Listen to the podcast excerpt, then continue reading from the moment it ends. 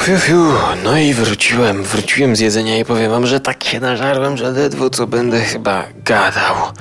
Za dużo zjadłem, a zła wiadomość dodatkowa jest jeszcze taka, że śniegu w tym roku bardzo słabo. Byłem w Krakowie pod koniec stycznia i powiem wam, że tam na plantach były kałuże. Tak więc odcinek nagrywany na stan 28 styczeń, tragiczna sytuacja zimowa, no ale cóż, bo w kinach zagościł film zimowy pełną gębą pierwszej klasy, trzeba by na pewno. No, w dzisiejszym odcinku omówimy Tarantino, także wspomnimy co nieco o Fargo oraz powiemy o filmie Nienaturalne. No to jedziemy.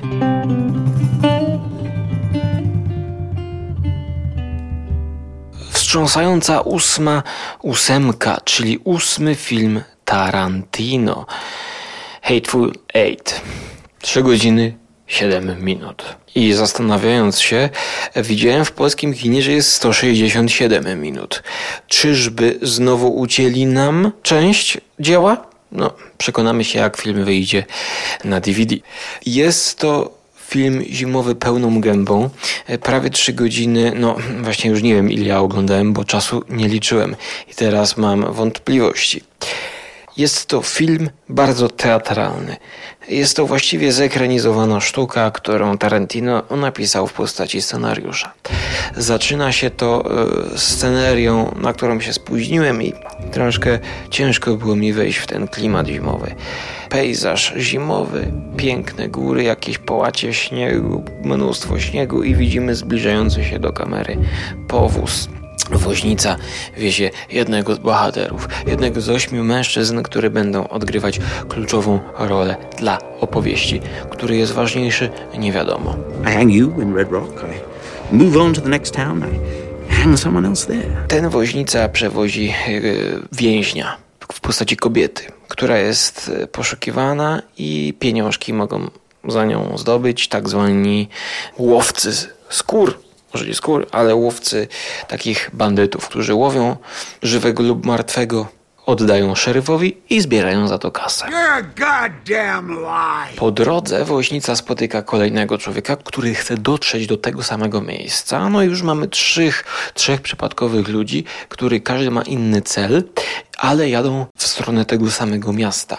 Jako, że jest zamieć, okropnie wieje, śnieg pada, co nas cieszy, to muszą niestety zatrzymać się w takiej gospodzie. Przejazdem są, więc zatrzymują się, bo po prostu przyszła taka wichura, że, że no oko wykol, nic nie widać, a tam siedzi kolejna grupka jakichś podejrzanych typów i właściwie nie możemy ufać nikomu, znaczy ufać, no w sumie nie musimy nikomu ufać, my widzowie.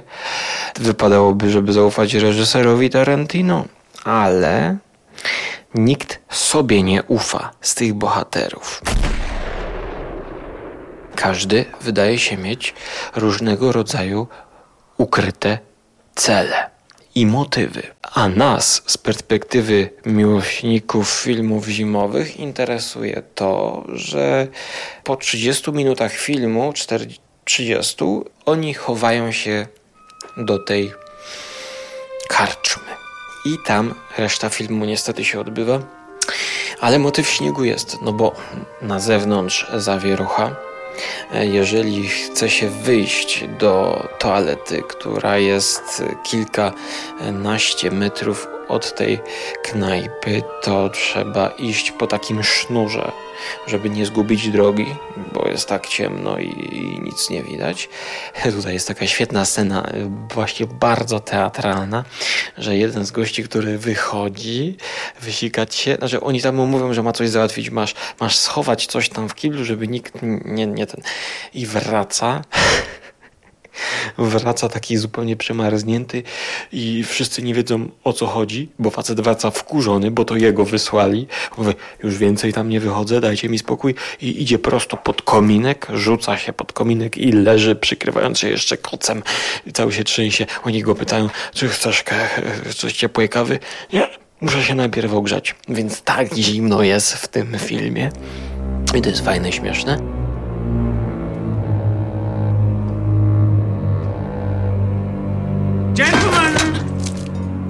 Gentleman.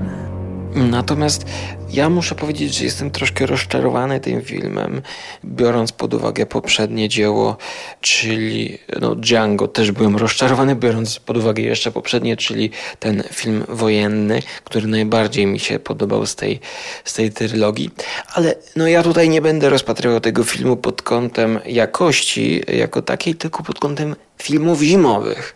No i trzeba powiedzieć, że jest to Super przeżycie, super przeżycie. No, no, brakuje trochę tego śniegu później, bo jednak mamy takie wrażenie, że jesteśmy zamknięci jak e, w sali kinowej albo też w naszym pokoju, gdzie mamy telewizor i będziemy to oglądać z DVD. To, co jest tym, tą oznaką śniegu, to są właśnie gdzieś tam dziury w drzwiach, które podwiewają nam ten śnieg do środka. To są dziury w oknie, gdzie Widzimy, jak ten śnieg spada za, za oknem i przez, przez okno wpada do środka na kuchnię, tam co nieco roztapiając się. A jako, że to jest film, który dzieje się jakby w jednym miejscu, czyli to jest to, co właśnie ze sztuki teatralnej jest wzięte, czyli jedność miejsca, czasu i akcji, jeśli dobrze pamiętam, to wszystko dzieje się jakby na scenie na scenie tej karczmy, która jest bardzo dobrze oświetlona. Oświetlona no, z punktu widzenia filmowego. Czyli jeżeli ktoś siedzi w tle, gdzieś w głębi, jest jakaś postać, która ma swoje miejsce, to jest oświetlona dodatkowym światłem. I to widzimy wręcz tak, jakbyśmy byli w teatrze. Tak jest w teatrze, że jeżeli gdzieś z boku siedzi postać X, to ona zwykle ma światło z góry na siebie puszczone, żeby podkreślać, że ona tam jest, prawda? Żeby była widoczna, żeby się wyróżniała z całego e, scenografii. E, tutaj na przykład dziadek, stary generał, ma miejsce przed kominkiem. Cały czas siedzi i się wygrzewa. Gdzieś z boku Meksykanin, który ma opiekować się tą e, karczmą pod nieobecność i właścicielki. No i co? Jest to film, jak to się mówi, przegadany, no jest on przegadany dlatego, że lepiej by to wypadło na e, scenie teatralnej i jak dla mnie, jakby największą bolączką tego dzieła jest to, że jest tutaj za mało środków stricte filmowych użytych e, na rzecz właśnie teatralnych środków. Moja ocena to jest no, mimo wszystko 7 na 10, czyli warto to obejrzeć. Ja myślę, że następny film, jaki omówię, mm, to w porównaniu do nienawistnej ósemki, to będzie po prostu. Ojejciu, to będzie, to będzie skok z wieży Eiffla o kilkadziesiąt poziomów. Baton Rouge during a blizzard in Minnie's haberdashery. Now, my Nubian friend. Tak więc jeszcze zanim może przejdę do tej wątpliwej przyjemności, która E, wam zapewnie sprawi więcej śmiechu. Trzeba powiedzieć, że Hateful Eight ma muzykę Ennio Morricone, specjalnie skomponowaną dla Tarantino, no bo Tarantino już chciał właśnie przy okazji tego wojennego filmu, żeby Ennio Morricone dla niego skomponował, czyli Inglorious Bastards, ale wtedy Ennio Morricone nie miał czasu nie miał, no akurat nie miał czasu. No.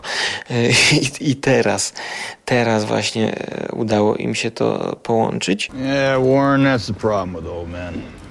Kick them down the stairs and say it's an accident, but you can't just shoot them. Podobno właśnie jest to jeden od kilkunastu lat pierwszych westernów, który ponownie Ennio napisał. Pojawiają się tutaj takie charakterystyczne okrzyki, już jak były w filmach Sergio Leone, czyli to uh, uh, takie kowbojskie okrzyki, indiańskie klimaty. Takie środki muzyczne wyrazu tutaj są użyte, które podkreślają klimat westernu.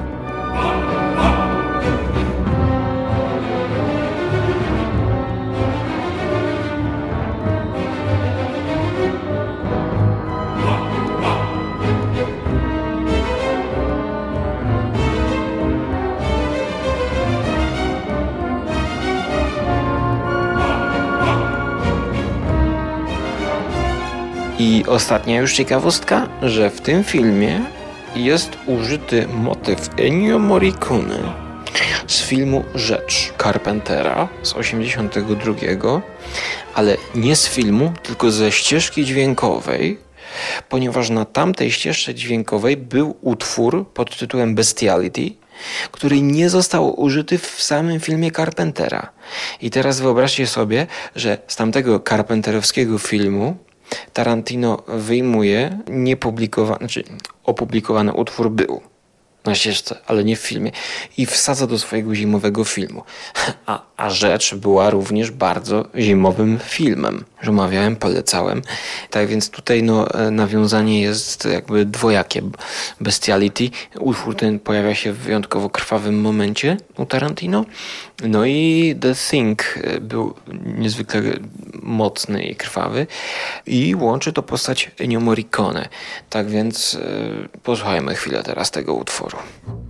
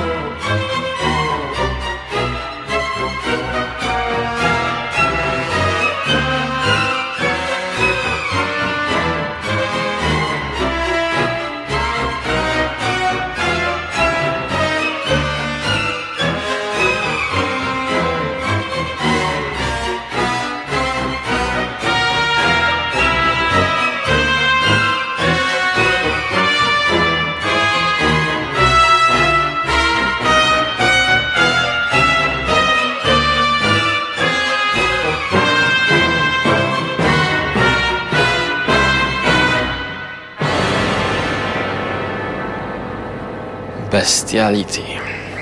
Ennio Morricone.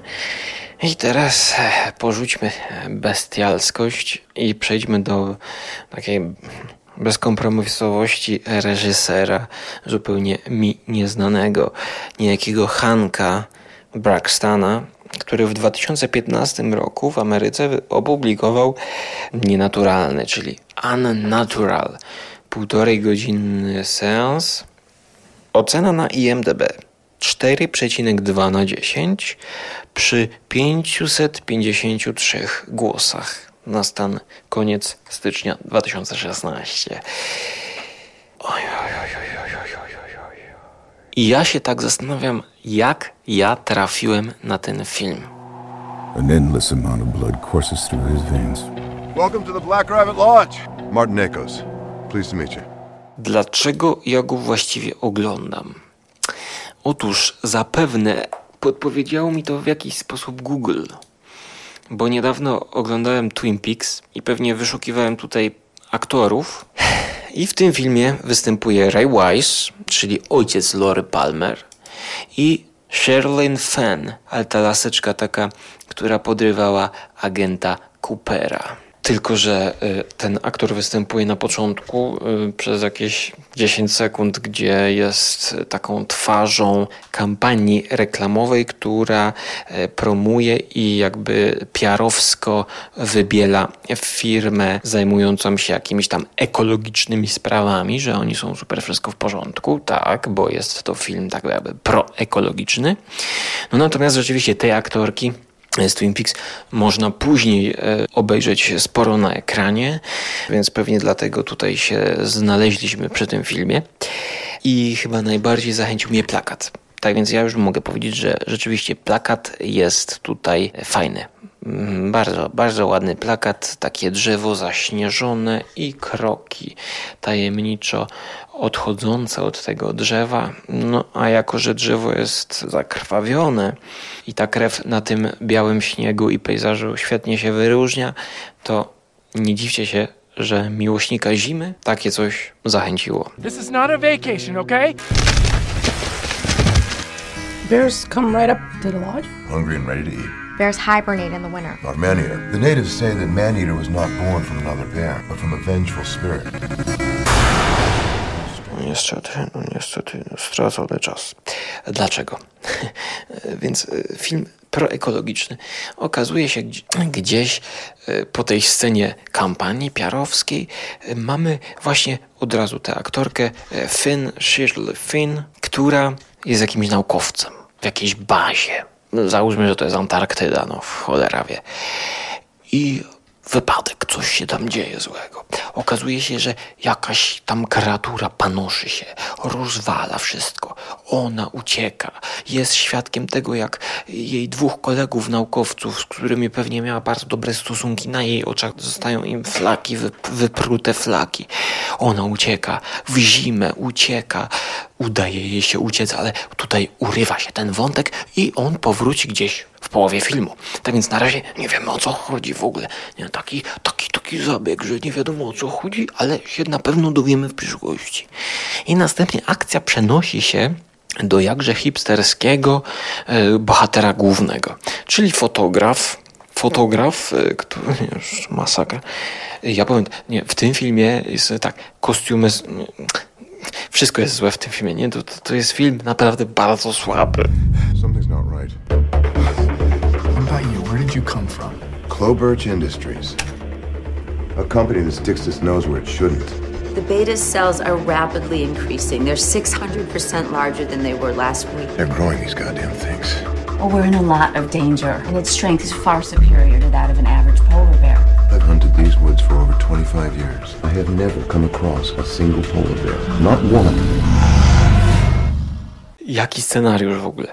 Fotograf przyjeżdża gdzieś na Antarktydę, ja nie wiem gdzie to jest już, no nieważne, gdzieś tam bardzo daleko, gdzie jest sama zima, lodowe jakieś skały. Przyjeżdża tam z dwoma modelkami, bruneta i blondyna. Tak, obecność tych dwóch dziewczyn bardzo podnosi walory wizualne tego filmu. To również trzeba przyznać. On przyjeżdża tam specjalnie z aparatami, żeby robić zdjęcia. I jest scena, scena robienia tych zdjęć. I niesamowite. W jaki sposób scenarzysta mógł wymyślić, że ktoś, żeby robić zdjęcia na zupełnie białym tle, będzie, nie wiem, leciał, żeby no, taki szmat drogi, żeby cyknąć parę fotek rozebranych i roznegliżowanych modelek na jakimś zamrożonym jeziorze? Nie, nie, nie, nie. Oczywiście wątek ekologiczny też się pojawia, bo kiedy te modelki pozują, to one mają na sobie futra. Tak więc, o, kontrowersja, futra, futra. I co się okazuje, że nagle potwór wychodzi z, z tego y, jeziora zamarzniętego i wciąga tę brunetkę. A z tą brunetką ten fotograf przecież dopiero co spał w takim leśnym domku. No i co? No i ten fotograf tchórzy, wsiada na skuter i od razu ucieka. Te postaci są bardzo źle napisane. Po prostu on jest głupi, on jest tak głupi ten fotograf, że wiecie, na przykład no, no, no, no, no nawet, no widzicie, musiałbym teraz odświeżyć sobie to i zobaczyć, jak to źle jest napisane. E, Tutaj jest, słuchajcie, 3 na 10 dałem temu filmowi i to jest, to jest maksimum.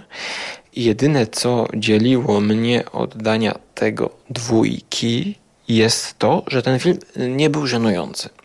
Czyli no nie miał jakichś takich sprośnych żartów zbytnio, wszystko nie opierało się na seksie, e, tak jak kiedyś był taki remake Piątku 13, już nie pamiętam, które dostał właśnie 2 na 10 ode mnie, bo to już było żenujące. 3, 3 na 10 to już jest po prostu bardzo słaby film, ale jedyny plus taki, że nie przekroczyli tutaj poziomu żenady, obleśności i, i nieśmieszności. Znaczy, nieśmieszny jest ten film zupełnie. No. Dla fanów śniegu rzeczywiście jest tutaj dużo zimowych terenów. Dla fanów tej aktorki, no słuchajcie, z, miasteczka Twin Peaks, no ona już tutaj no nie pasuje. Znaczy pasuje. No, ona tutaj nic nie prezentuje ciekawego ten aktor, który grał Lelanda, no pojawia się, no ale co z tego? No co z tego, że się pojawia? Chociaż muszę wam powiedzieć, że jedyne plusy, jakie tu znajduję, to że, że rzeczywiście jest trochę tego śniegu. Miałem taki problem z dyskami, że więcej tych filmów zimowych miałem na drugim dysku i nie miałem ich akurat w domu. Unnatural to był jedyny film, jaki miałem zimowy na dysku i sobie go odpaliłem i obejrzałem go koniec końców na trzy raty. Pierwsza rata taka największa, 45 minut. I powiem wam, że nawet mnie, mi się to tak oglądało zupełnie na luzie, tak przechodziło, tak przepływało, tak czułem upływający czas, ale oglądałem sobie ten śnieg i marzyłem, żeby po prostu u nas wreszcie porządnie nie napadało śniegu, bo chcę pojeździć na nartach. Well, you're certainly going to.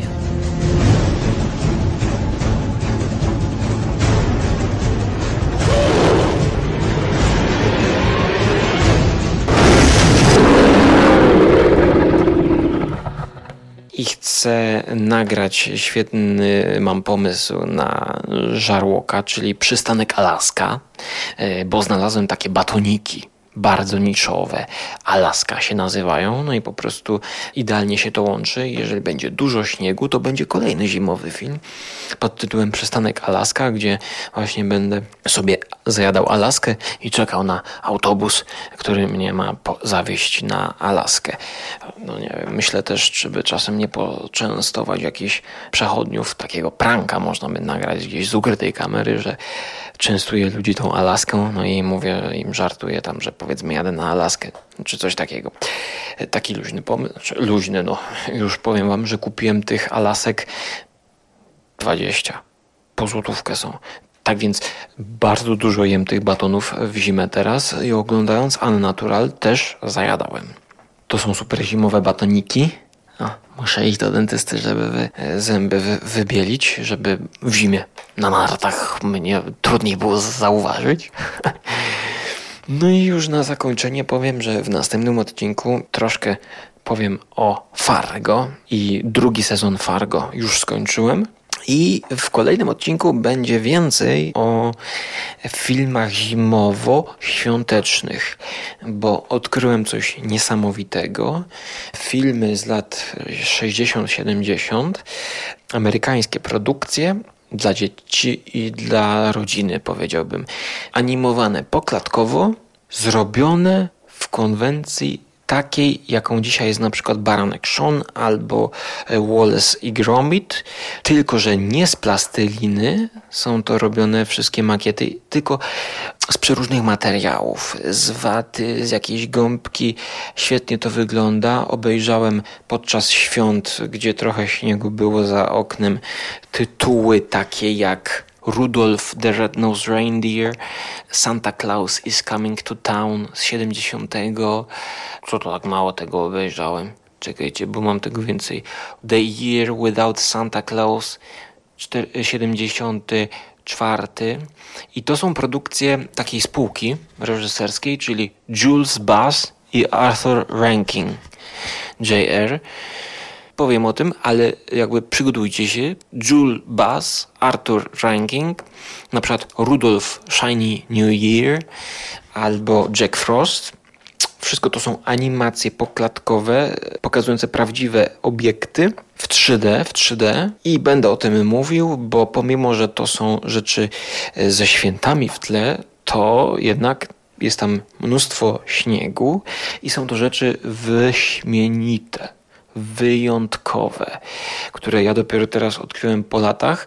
Są to rzeczy, które można oglądać ze swoimi dziećmi spokojnie, bo i dorośli, którzy jakby lubią właśnie taką animację i lubią klimacik, znajdą coś dla siebie, a jest to tak kolorowe, tak pozytywne, tak ciepłe, pozytywnym przesłaniem, no już nie mam synonimu tutaj dla pozytywne z takim dobrym przesłaniem, no już muszę kończyć, że dzieci powinny to jakby chłonąć i, i śmiać się i uśmiechać.